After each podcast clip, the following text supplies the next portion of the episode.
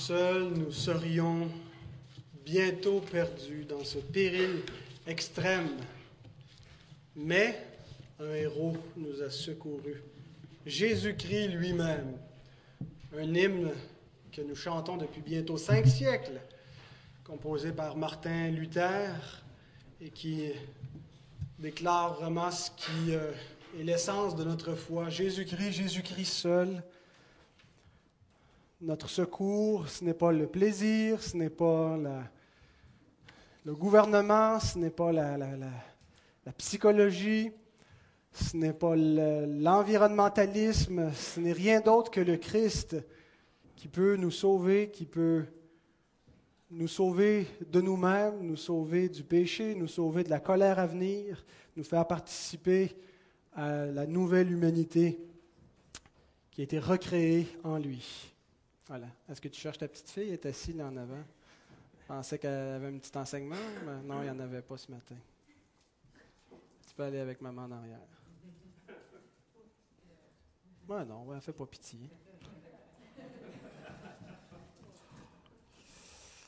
c'est une grande joie que d'être rassemblés dans le nom de notre Seigneur, avec notre Seigneur.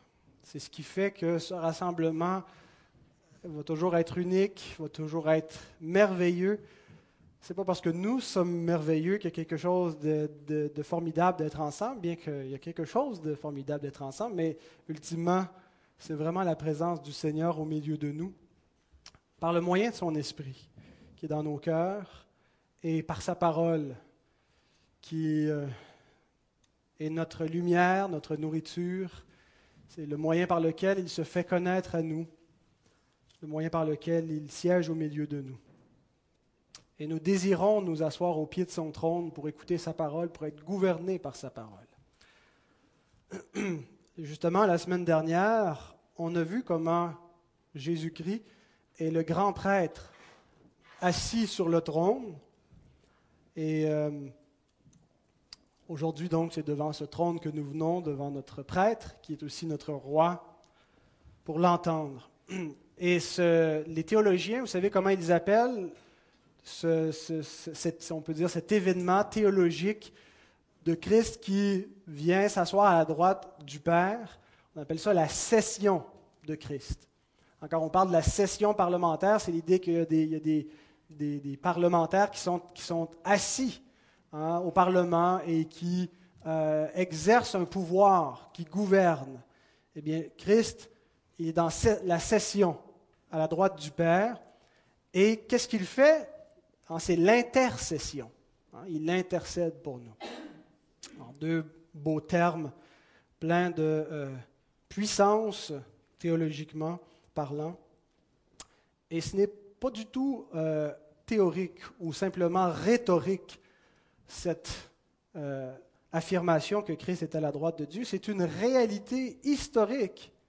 Il y a un homme qui a été enlevé de la terre après avoir été ressuscité et qui a été assis à la droite de Dieu et tout a été mis sous ses pieds. Tout est sous son gouvernement à l'exception du Père qui lui a soumis toutes choses sous ses pieds.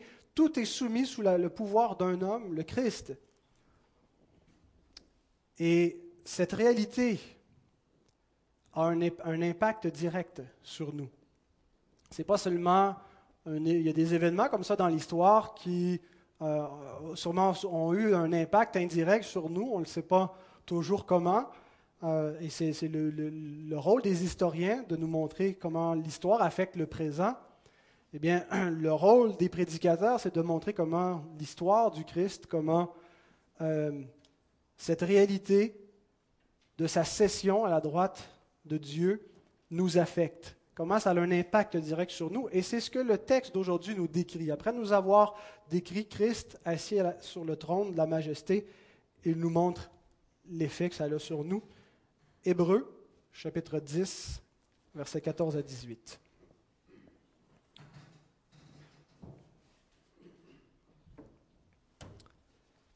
Car par une seule offrande, il a amené à la perfection pour toujours ceux qui sont sanctifiés.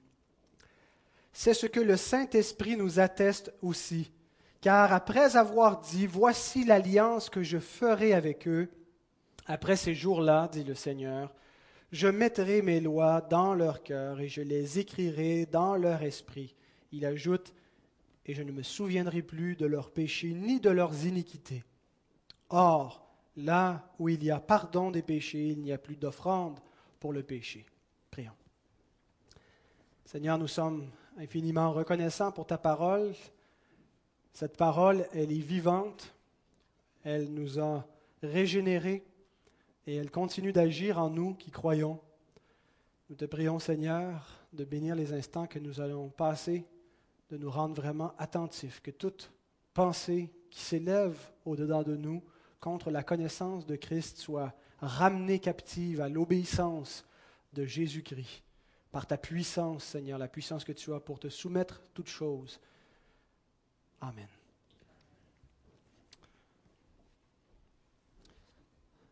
Donc, de l'œuvre de Jésus-Christ découle une bénédiction pour nous. Ce que Jésus a fait, ce n'était pas seulement pour lui, ce n'était pas seulement pour son propre bénéfice d'être assis à la droite de Dieu, mais c'était pour qu'il en résulte une bénédiction pour nous, et cette bénédiction, c'est le salut. Pour décrire la nature de ce salut, l'auteur cite un passage très connu de l'Ancien Testament. Dans le, texte qu'on vient de lire, en fait, la, plus grande portion de ce, passage est une citation de l'Ancien Testament, euh, un passage qui annonce et qui décrit la nouvelle alliance que Dieu entendait établir avec son peuple. Quel est le passage? Quelle référence? Ça ne sert à rien de regarder dans, vos, dans votre feuillet, je ne l'ai pas mis. pour ceux qui ne savent pas, là, il, y a des, il, y a des, feuillets avec les versets, puis des questions pour suivre la prédication, pour comme ça vous ratez rien de ce qui est à retenir. Alors, quel est le passage que l'auteur nous cite Jérémie 31. Ah, vous êtes bon. Où ça que c'est écrit? Ah, mais c'est écrit par la suite dans les questions, mais ce n'est pas écrit dans vos, dans vos euh, références. C'est ça. Mais ce n'est pas écrit que c'était ça qui citait. C'est juste que je pose une question sur Jérémie 31. Quel verset? Regarde. voilà. Jérémie 31, verset 31 à 34, est vraiment un texte clé de l'Ancien Testament. Euh, parce que c'est le texte par excellence qui annonce, ou l'Éternel annonce, qui va faire une nouvelle alliance.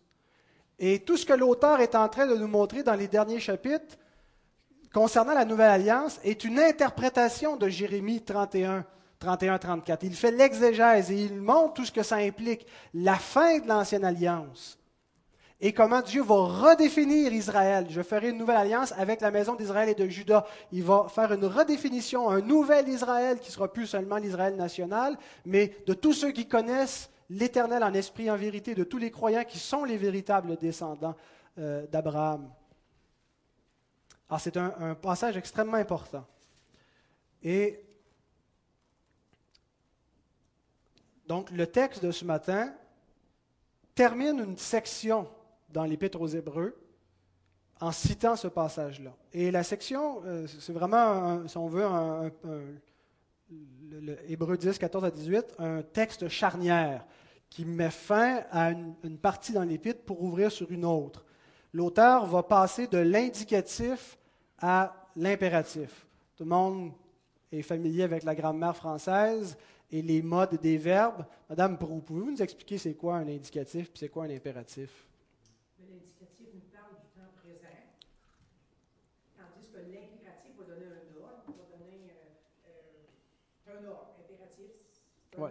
Voilà. Mais euh, l'indicatif, le, nom le dit, ça indique une action. Ça décrit ce qui, un, fait. Ça, ça, nous dit, dans le fond, une action qui peut être passée, qui peut être présente ou qui peut être future, mais ça fait seulement indiquer. Alors, si je dis à mon enfant, tu manges, eh bien, je, lui indique quelque chose. Mais si je lui dis mange, je lui donne un commandement. Alors, le, même verbe peut être employé dans des modes différents. L'évangile est à l'indicatif. L'Évangile n'est pas un impératif. L'Évangile, c'est la description de ce que Christ a fait. Le Fils de Dieu est venu. On indique. Le Fils de Dieu est mort pour nos péchés. On indique un fait. Le Fils de Dieu a été ressuscité des morts. On indique encore. Le Fils de Dieu est à la droite de, la majesté divine. Le Fils de Dieu nous a sauvés. C'est lui le sauveur. Tout l'évangile est à l'indicatif, mais il est toujours accompagné d'impératifs qui suivent. On ne fait pas juste indiquer ces choses-là sans qu'il y ait de conséquences. Le but de ces indicatifs-là, c'est de nous mener à un impératif. Parce que ceux-ci sont des faits, voici maintenant comment vous devez vivre, voici ce que vous devez croire, voici ce que vous devez faire. Et la plupart des épîtres du Nouveau Testament sont construites de cette façon-là. L'auteur commence par donner l'indicatif, par donner la doctrine, pour ensuite donner l'exhortation, pour donner l'impératif. Et jusqu'à présent, l'auteur de l'Épître aux Hébreux a surtout parlé à l'indicatif. Il y a eu quelques exhortations, mais il nous a surtout décrit le salut. Et donc, le, passage de ce matin, c'est ce qui termine cette, section de l'indicatif. Et à partir du verset 19, il tombe dans l'application de ce qui vient d'être dit, dans l'exhortation, dans l'impératif. Alors ça, ça sera pour la prochaine fois. On y reviendra. Alors l'auteur termine la section de l'indicatif en citant un texte clé de l'Ancien Testament, un texte sur la nouvelle alliance. Et il fait ça un petit peu parce que la nouvelle alliance résume tout ce qu'il vient de dire. Elle, est, elle comprend, elle, elle englobe toute la doctrine, tout est là, tout se trouve dans la nouvelle alliance. C'est l'aboutissement. Alors très rapidement, on va récapituler la pensée de l'auteur pour voir pourquoi est-ce que ça aboutit dans la nouvelle alliance. Dès le premier chapitre, les premiers mots de l'Épître aux Hébreux, l'auteur entre dans le vif du sujet, il veut parler de Christ. En ces jours qui sont les derniers, Dieu nous a parlé par le Fils. Et là, il vient de se passer un grand événement dans l'histoire de, la rédemption. Dieu vient de nous parler par le Fils. Ça vient mettre terme, ça vient accomplir les promesses de Dieu. On entre dans la dernière phase de l'histoire dans ces jours qui sont les derniers. Et il va présenter le Christ à partir des Écritures de l'Ancien Testament commence par le comparer aux anges pour montrer sa suprématie et pour interpeller ses auditeurs, ses lecteurs à ne pas négliger ce qui va être dit. Comment subsisterons-nous si nous négligeons un si grand salut? Dès le chapitre 2, il introduit Jésus-Christ comme étant un souverain sacrificateur. Donc dans le, dans le deuxième chapitre de l'Épître. Au chapitre 3, il démontre qu'aucun homme de l'Ancien Testament n'a donné le repos promis par Dieu. Que les bénédictions qui sont annoncées depuis la création ne sont venues par aucun homme. Ce n'est pas Moïse qui a donné le repos, ce n'est pas Josué qui a donné le repos. Même au temps de David, le repos n'était pas venu. Et il donne ces, ces informations-là pour qu'on comprenne que l'appel à entrer dans son repos est toujours ouvert et que nous sommes toujours dans l'attente ultime de l'accomplissement qui vient d'arriver dans le Christ, mais nous sommes toujours dans l'attente d'un accomplissement final. Et l'invitation est toujours présente. Donc, l'exhortation qui suit immédiatement de ne pas endurcir son cœur, à écouter la parole de Dieu, parce que si on endurcit, que si on manque l'appel, eh bien, c'est extrêmement dramatique. Au chapitre 5, donc, il revient sur la notion de Christ comme souverain sacrificateur et il veut leur expliquer de quelle nature est le sacerdoce de Christ, d'où il prend son appel. Et là, c'est là où il cite Christ comme souverain sacrificateur selon l'ordre de Melchisédek. Mais là, il se dit, bon sang, ils ne comprendront rien. Vous êtes devenus lents à comprendre, leur dit-il. Et là, il fait comme une pause à, son exposé pour les exhorter à, à aller de l'avant, à, se nourrir de nourriture solide, de peur qu'ils euh, vraiment qu'ils apostasient et qu'ils ne, ne, périssent. Et après l'exhortation donc du chapitre 6, il reprend l'explication de Melchisédek où il avait laissé au chapitre 7. Et là, on a vu, on a résumé la semaine dernière qu'est-ce que ça signifiait que Christ soit un souverain sacrificateur selon l'ordre de Melchisédek. Et tout le chapitre 7 est une comparaison entre le sacerdoce de Christ et celui des, des Lévites.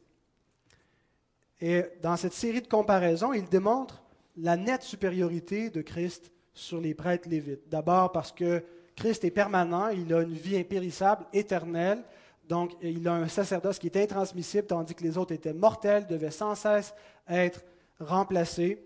Euh, il le compare aussi en termes non pas juste de longévité, mais d'efficacité. Leur sacerdoce n'accomplissait pas la rédemption devant Dieu et n'était d'aucun bénéfice ultimement pour le peuple, tandis que celui de Christ est véritablement efficace. C'est le sacerdoce qui donne la vie éternelle, qui expie véritablement le péché. Et implicitement, le, sacerdoce de Christ, donc ce n'est pas juste implicite, c'est explicite, euh, le sacerdoce de Christ remplace celui des Lévites.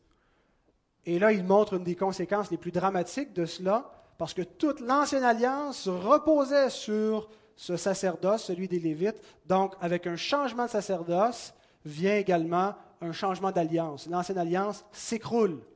Hébreu chapitre 7, euh, les versets 11 à 14 principalement. Et il arrive au chapitre 8, où il appuie toute cette affirmation sur Jérémie 31, 31 à 34. Il présente la nouvelle alliance qui, euh, quand Dieu dit Je ferai une alliance nouvelle, en disant ça, il vient de déclarer l'autre ancienne et bientôt elle va disparaître. Ça nous a pris un an pour couvrir ces huit premiers chapitres. Ensuite, on a fait une pause de deux ans. Il y a eu autre chose qui est arrivé entre-temps. Et on a repris euh, en juin dernier, après deux ans d'arrêt, au chapitre 9, où nous avions laissé. Et on reprend donc avec ce contraste entre l'ancienne et la nouvelle alliance, qui est introduit au chapitre 8 comme le fondement de ce qui va suivre dans les deux prochains chapitres.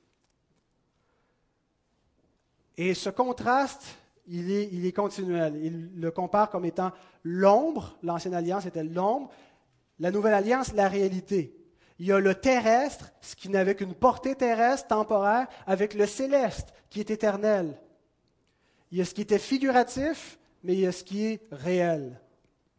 Et donc, ces contrastes-là sont toujours dans euh, chapitre 9 principalement. Et j'ai tenté à chaque fois de nous faire voir Christ et son évangile en expliquant la relation de Jésus avec l'Ancien Testament. Alors, on a vu dans le tabernacle, comment le tabernacle euh, préfigurait Jésus. On a parlé de Christ comme grand prêtre sacrifié et de l'efficacité de son sacrifice.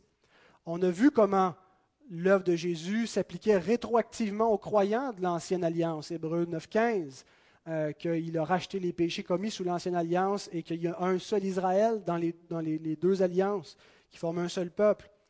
On a examiné l'évangile de Christ sous l'angle d'un testament, son testament. Euh, on a vu son œuvre dans, une séquence, les trois séquences de son œuvre, les trois apparitions de Christ, apparition sur terre, apparition devant Dieu et réapparition lorsqu'il va sortir du Saint-Sanctuaire pour euh, venir chercher ceux qui l'attendent dans le parvis. C'est nous. Au chapitre 10, l'auteur est revenu sur l'inutilité des sacrifices, leur inefficacité, mais on a vu que c'était utile que ça soit inutile, ces sacrifices-là, et que ça portait le peuple à, s'attendre à Christ. Et qu'on euh, a été sauvés non pas par des sacrifices d'animaux, mais par l'obéissance de Jésus, une obéissance qui s'est traduite par son propre sacrifice, et cette obéissance qui l'a élevé au-dessus de tout. C'est ce qu'on a vu la semaine dernière, il siège en autorité.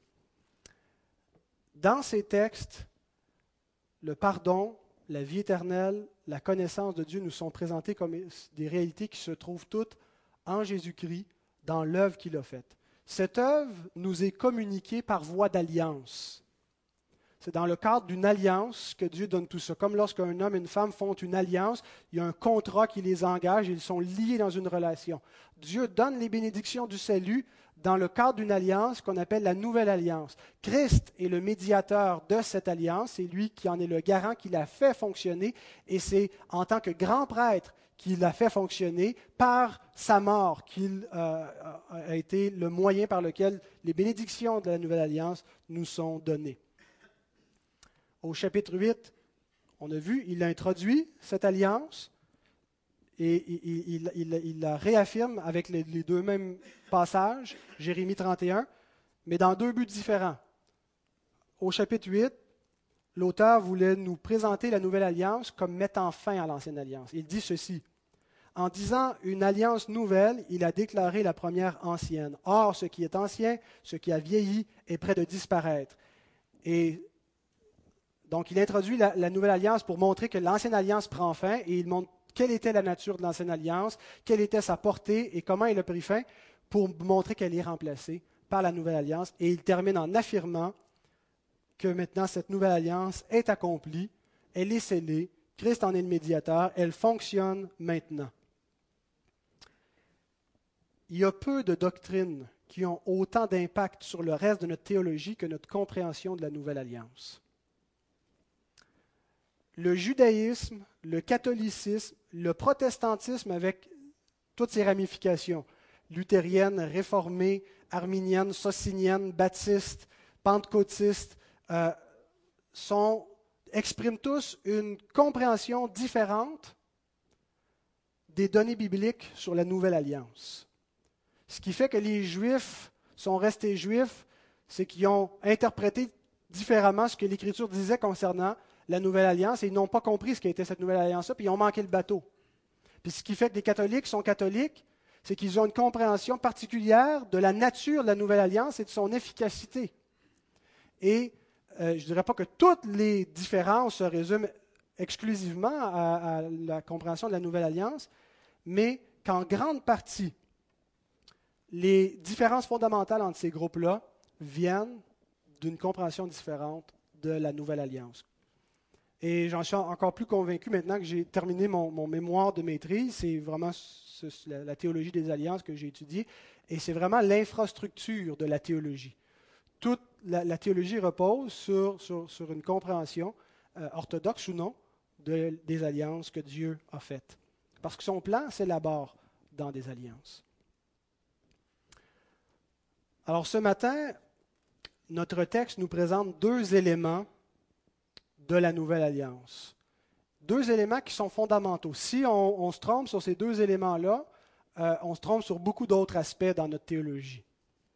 Il nous présente, premièrement, l'effet de la nouvelle alliance et deuxièmement, les bénéficiaires de la nouvelle alliance. Alors, ce sera les deux points.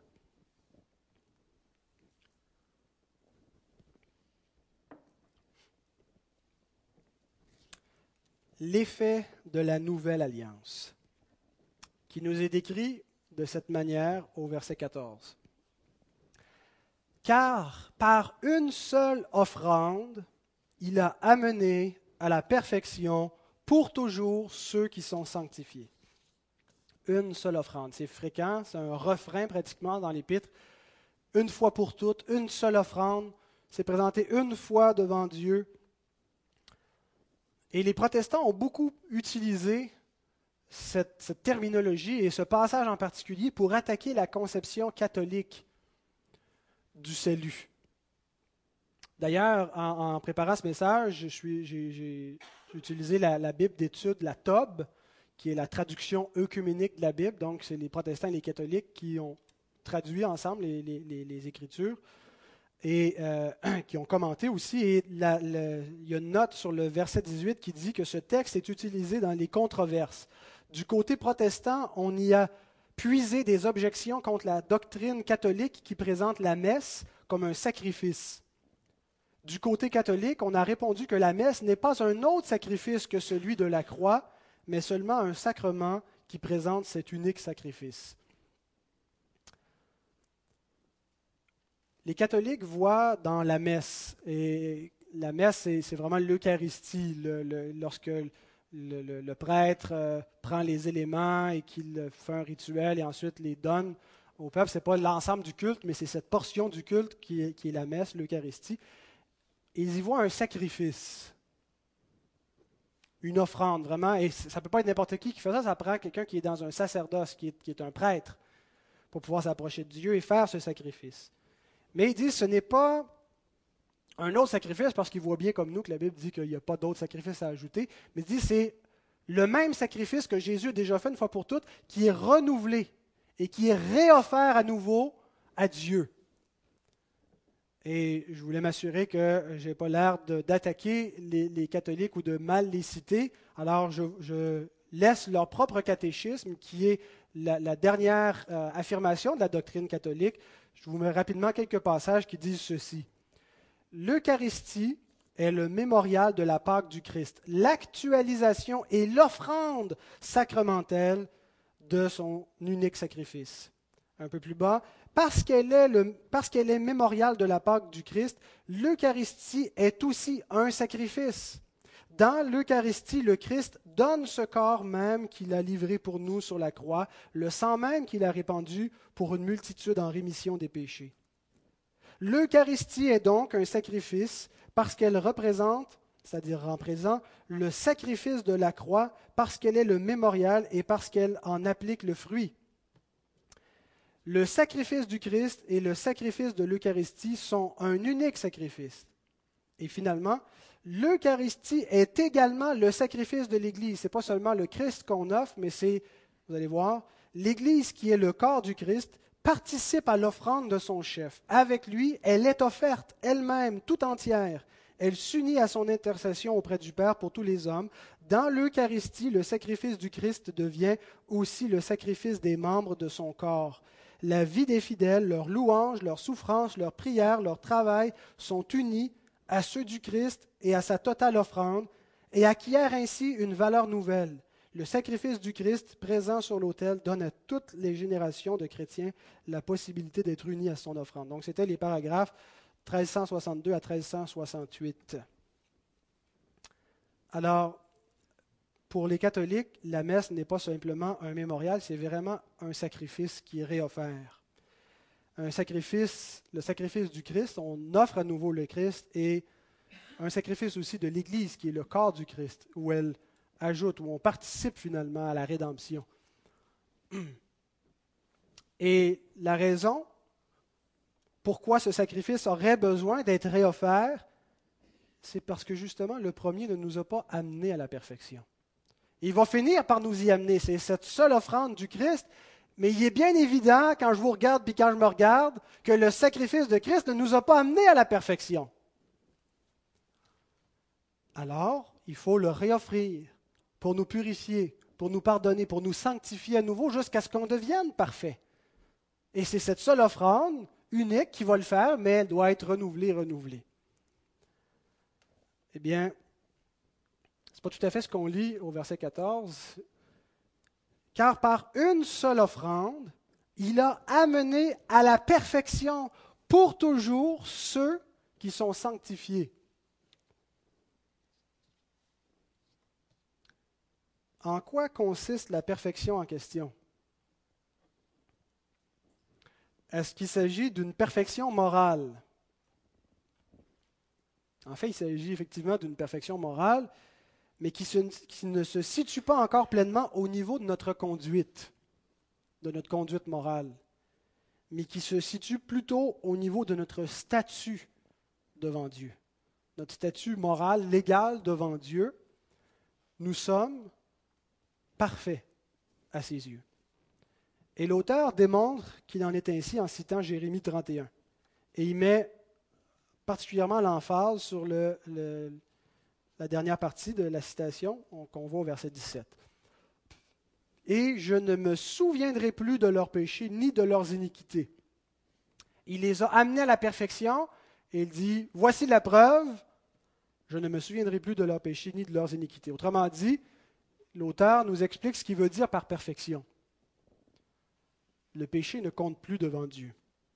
L'offrande de Christ nous rend parfaits aux yeux de Dieu, si bien qu'il oublie que nous sommes pécheurs. Est-ce que Dieu peut vraiment oublier cela? M'en rappelle, moi. Est-ce que Dieu a oublié que nous sommes des pécheurs? En fait, ça ne veut pas dire que Dieu ne s'en souvient plus, que mentalement, ça, l'échappe à son esprit. Ce n'est pas du tout ce que ça veut dire. Lorsque nous lisons dans Genèse chapitre 8, verset 1, que Dieu se souvint de Noé qui était dans l'arche avec les animaux qui étaient avec lui, ce n'est pas parce que Dieu l'avait oublié puis qu'à un dit Oh, c'est vrai, Noé. Ce que ça veut dire dans la terminologie biblique, se souvenir de, c'est que Dieu a décidé que le temps était venu pour agir envers Noé, pour le faire sortir de l'arche, et qu'il a pris les moyens pour réaliser son plan. Il a agi envers lui. Se souvenir de, dans ce sens-là, c'est agir favorablement ou envers quelqu'un en fonction de quelque chose. Alors, quand l'Écriture dit que Dieu ne se souvient plus de nos péchés, ce n'est pas que Dieu a oublié que nous sommes pécheurs. C'est que Dieu n'agit plus envers nous sur la base de ce fait. Il ne tient plus du tout compte dans son rapport avec nous, qui sommes dans la nouvelle alliance, du fait de notre péché, parce qu'on n'est plus considéré comme des pécheurs. On est considéré comme des justes. C'est ce qu'on appelle la justification.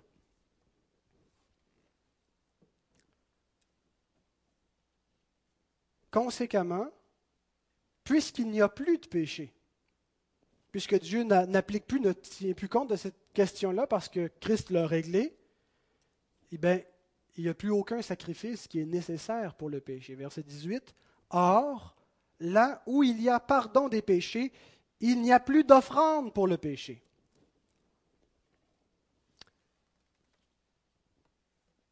La perfection dont il est question, c'est le pardon des péchés, c'est la justification. Et parce qu'elle est parfaite, on n'a plus besoin d'amener d'offrande pour le péché. C'était un gros morceau à faire comprendre aux Hébreux, qui n'ont jamais pu voir le culte à Dieu séparé des sacrifices. On doit absolument apporter du sang pour s'approcher de Dieu, pour apporter nos prières. Il faut un sacrifice. Alors ils doivent comprendre que maintenant, ils vont adorer sur une base nouvelle. Il n'y a plus de sacrifice. Ce n'est plus de nécessité. Vous n'en avez plus besoin dans votre culte. Et les termes de l'Épître aux Hébreux indiquent que le sacrifice unique de Christ possède une efficacité, une actualité permanente et une efficacité absolue. Il n'a pas besoin d'être renouvelé. En fait, il nous dit que ceux envers qui il a été offert sont déjà à la perfection. Et il nous dit, parce que hein, le texte dit, il a amené à la perfection qui Ceux qui sont sanctifiés. C'est nous. Nous sommes en train d'être sanctifiés, mais nous sommes amenés déjà à la perfection. Il n'a pas besoin d'être réoffert, d'être renouvelé d'une quelconque façon pour demeurer actuel. Il est continuellement actuel, absolument efficace. contrairement à ce qu'on pourrait croire, la nouvelle alliance n'est pas exempte d'un système sacrificiel. Quand on regarde l'ancienne et la nouvelle alliance, on a l'impression que c'est vraiment euh, aux antipodes, il y avait des sacrifices, il n'y en a plus, c'est fini. Comme si spontanément Dieu avait juste aboli ça.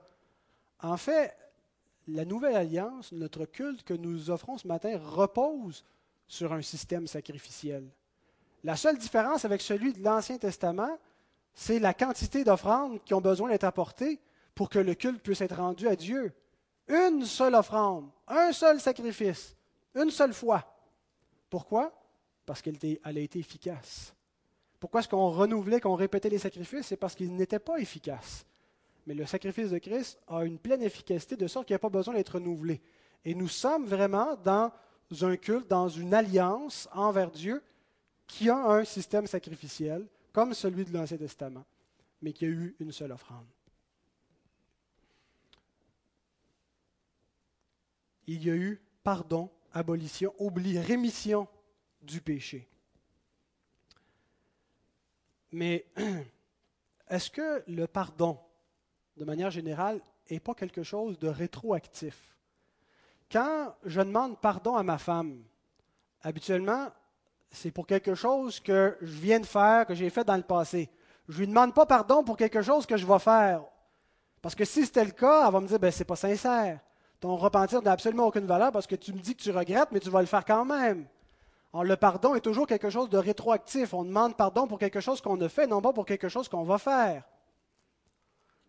Est-ce que le pardon de Dieu ne fonctionne pas de la même façon?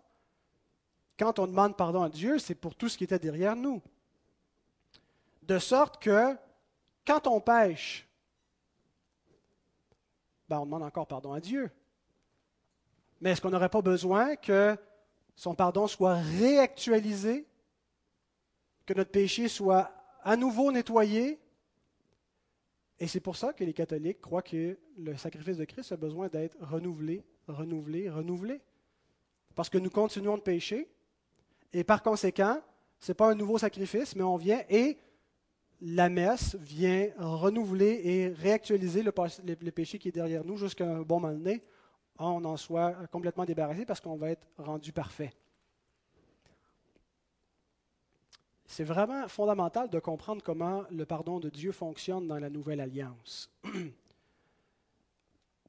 Le pardon de Dieu fonctionne avec l'offrande de Christ.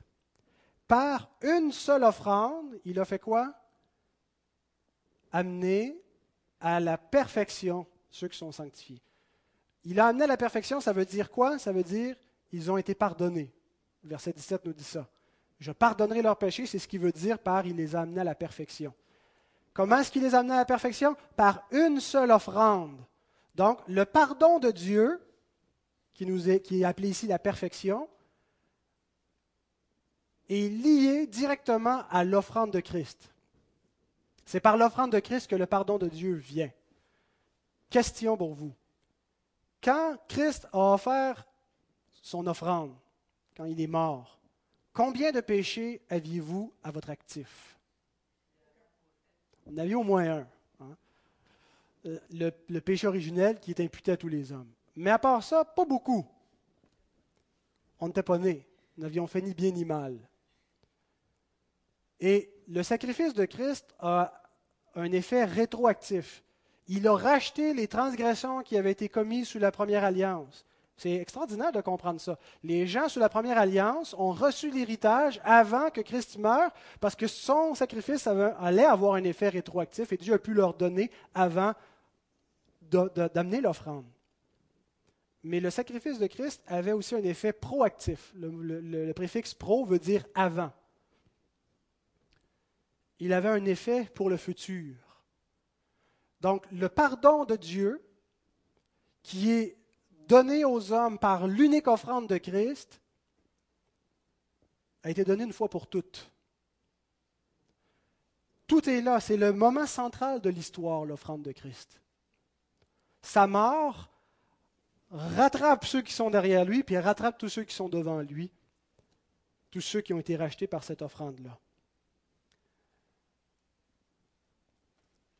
Lorsque nous péchons, ce que l'Écriture nous dit de faire, ce n'est pas qu'on a besoin de renouveler d'une quelconque façon le sacrifice de Christ. Nulle part l'Écriture présente ça. Elle nous dit qu'il est toujours efficace, qui a été donné une fois pour toutes et qui demeure actuel. Ce que l'Écriture nous dit de faire lorsque nous péchons, c'est de nous repentir, confesser notre péché. Et qu'est-ce qui arrive? Le sang de Jésus, son Fils, nous purifie de tout péché on confesse notre péché, on demande pardon.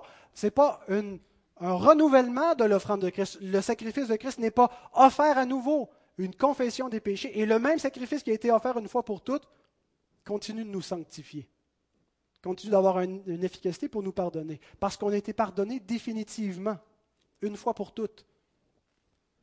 Et même si vous mourrez ce soir, vous n'avez pas eu le temps de demander pardon pour les péchés que vous avez commis aujourd'hui, vous êtes safe.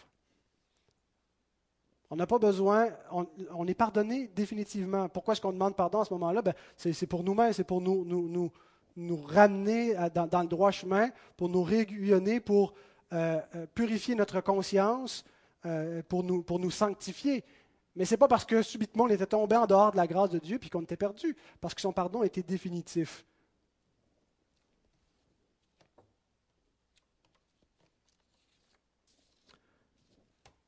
Car par une seule offrande, il a amené pour toujours, c'est fort, pour toujours, ceux qui sont sanctifiés. Il nous a amenés à la perfection pour toujours. Ce n'est pas temporaire, ce n'est pas momentané, ça ne changera pas, c'est définitif, le pardon est pour toujours. Maintenant, qui sont les bénéficiaires de la nouvelle alliance? Deuxième point. Eh bien, je pense que tous ceux qui sont dans la nouvelle alliance bénéficient du salut qui est dans la nouvelle alliance. Vous êtes d'accord avec ça? Amen.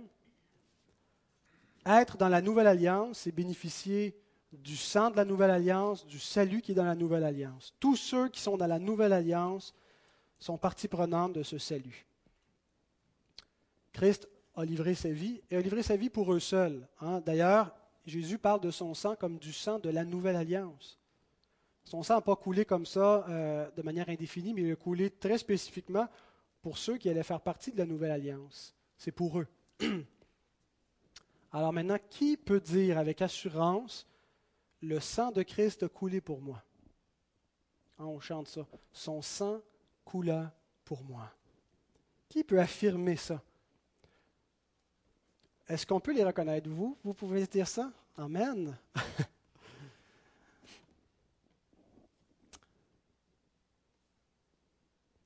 le texte nous le dit. Verset 14, tout est là. Car par une seule offrande, il a amené à la perfection pour toujours ceux qui sont sanctifiés. C'est le fun quand on a un verset comme ça qui a tout en comprimé, tout ce qu'on a besoin de savoir. Tout l'évangile est là. Par une seule offrande, il a amené à la perfection pour toujours ceux qui sont sanctifiés. On a ce que Christ a fait, ce que ça l'a donné, le temps que ça va durer, puis envers qui ça a été fait. Le chrétien n'est pas celui qui professe du bout des lèvres seulement. Jésus lui-même le dit, ce ne sont pas tous ceux qui disent Seigneur, Seigneur qui entreront dans mon royaume. Une profession de foi doit avoir une crédibilité. Et le moyen de savoir si notre profession de foi est véritable, eh bien, on l'a ici. Ce sont ceux qui sont sanctifiés. Le véritable chrétien, c'est celui qui est sanctifié. L'offrande de Christ nous a obtenu le pardon de Dieu, nous a amené à perfection. C'est un statut. Mais elle a fait plus que ça. Elle a changé aussi notre être. L'offrande de Christ a changé notre statut, mais elle transforme notre être intérieur elle nous transforme complètement. En fait, la puissance de cette offrande va faire que nous serons délivrés de ce corps de mort. Nous allons devenir immortels. Par l'effet de son offrande, nous allons devenir saints. Parfaitement saints. Imaginez ce que ça veut dire devenir saint pendant que je préparais cette, euh, méditation, je, réfléchissais dans les chroniques de Narnia. C.S. Lewis, qui écrit, exprime un, aspect de la glorification, de devenir saint, euh, dans, l'avant-dernier bouquin où les enfants arrivent euh, dans, le paradis d'Aslan, qui représente Jésus-Christ, et le, prince Caspian est ressuscité par la puissance d'Aslan qui lui redonne la vie. Et peu de temps après être ressuscité, il exprime un désir à Aslan, quelque chose qui a vraiment envie, mais il se demande si c'est mal. Et Aslan lui répond Maintenant que tu es mort, mon fils, rien de ce que tu peux vouloir ne saurait être mal. Imaginez être saint, ça veut dire que tout ce que vous allez vouloir va être bon, va être parfait, va être en harmonie avec la volonté de Dieu. Quelle liberté ça va être de ne plus être soumis du tout de quelque façon au péché, de pouvoir vraiment donner libre cours à notre volonté sans d'aucune façon la restreindre parce que nous allons être saints.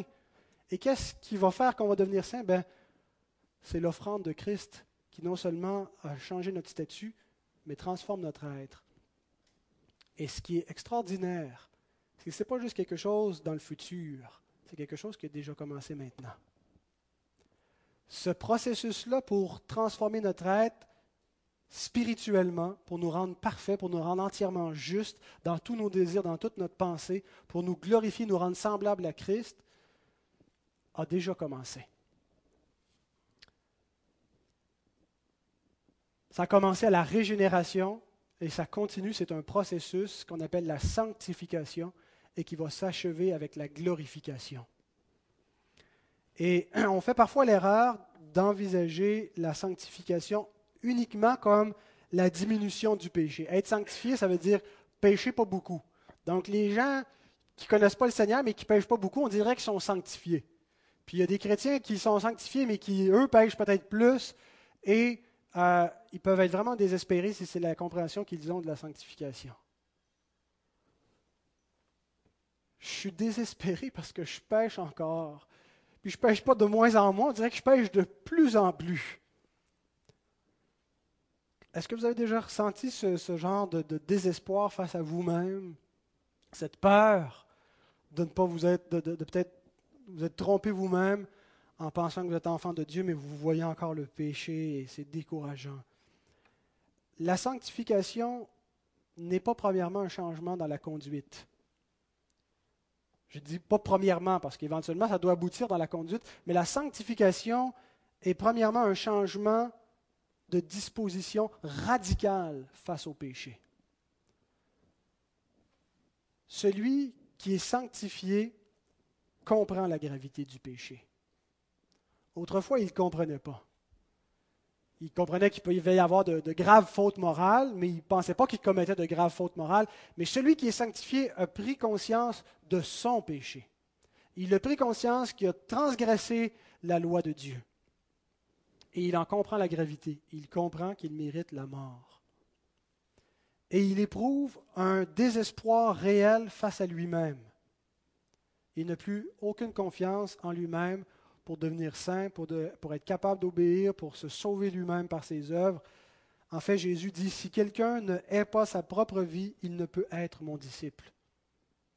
Il est dégoûté par la condition de son cœur, il voit que son cœur est tortueux, il voit que ses pensées sont méchantes, il voit qu'il est égoïste.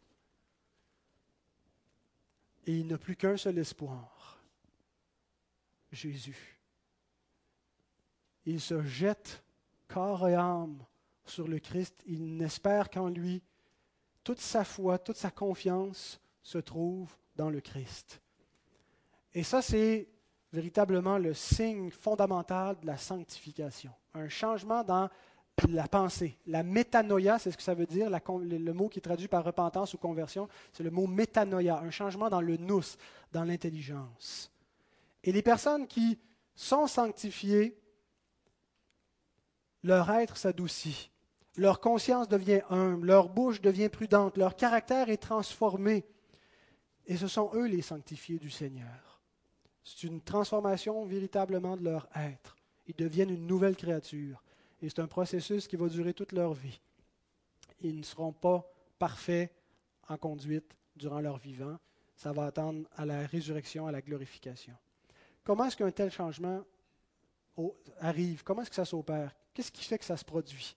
Est-ce que c'est parce qu'à un bon moment donné, on décide de se prendre en main, puis on dit, bon, ça va faire. Et là, là, il faut que je fasse une bonne vie. Est-ce que c'est parce qu'à un moment donné, on rentre dans une église, puis là, on se rend compte que c'est des gens qui mènent toute une bonne vie, puis la pression est tellement forte qu'il faut que ça change, et puis ça produit un effet psychologique qui fait qu'on on change. En fait, ce changement-là s'opère par une chirurgie spirituelle qui nous est décrite au verset 16. Je mettrai mes lois dans leur cœur et je les écrirai dans leur esprit. Le cœur et l'esprit sont des termes synonymes ici, qui représentent l'intériorité profonde de l'homme. On n'est pas juste la matière, on est aussi esprit. Et en Éphésiens 4, 17, 18, ces deux mêmes termes sont présents, cœur et esprit, et ils sont décrits comme étant le siège de la corruption du péché. Là où le péché, le péché siège, c'est dans le fort intérieur de l'homme, dans son esprit. Et ce qui se produit à la régénération, Dieu opère un changement à cet endroit même où le péché régnait, il y inscrit sa loi. La terminologie peut paraître un petit peu négative aux yeux des évangéliques parce que la loi, ça sonne légaliste et là, ça donne l'impression que Dieu va faire de nous des espèces de, moralistes, légalistes, des durs, qui n'ont aucune compassion, puis ça serait bien mieux si Dieu à place écrivait son amour ou qu'il écrivait son évangile sur notre cœur. Pourquoi qu'il écrit sa loi? Ben, C'est au cœur de la nouvelle alliance, au cœur de l'alliance qui est l'évangile.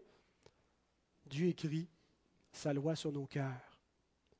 Dieu n'écrit pas son évangile sur nos cœurs parce que l'évangile de Dieu consiste à écrire sa loi sur nos cœurs. Qu'est-ce que ça veut dire? Ça veut dire que Dieu produit un changement dans notre être. Et Paul nous montre que la loi mène à l'amour. Romains 13 les premiers versets. Hein? C'est quoi l'amour? Ben, Voici ce que c'est l'amour. L'amour ne fait pas de mal au prochain. L'amour aime le prochain et aimer son prochain. Jésus dit tous les commandements de la loi se résument dans ces deux commandements aime Dieu, aime ton prochain comme toi-même. Ne pas de, respecter les dix commandements, finalement, c'est l'amour. Dieu transforme notre être, nous rend capable d'aimer, capable de l'aimer et d'aimer nos semblables, en nous rendant semblables à Christ, juste, parfait dans notre caractère, en inscrivant sa loi en nous. Et il peut faire ça parce qu'il pardonne nos péchés. Il a satisfait l'exigence de sa loi. Et il nous pardonne grâce à l'offrande de Christ. Et la puissance de cette offrande change nos cœurs, elle produit la régénération et la glorification. Amen.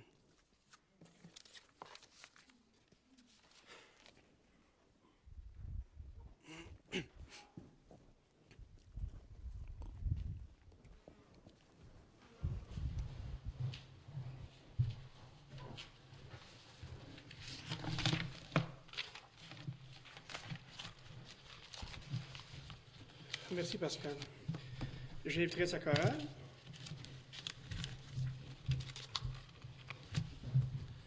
On va se lever debout.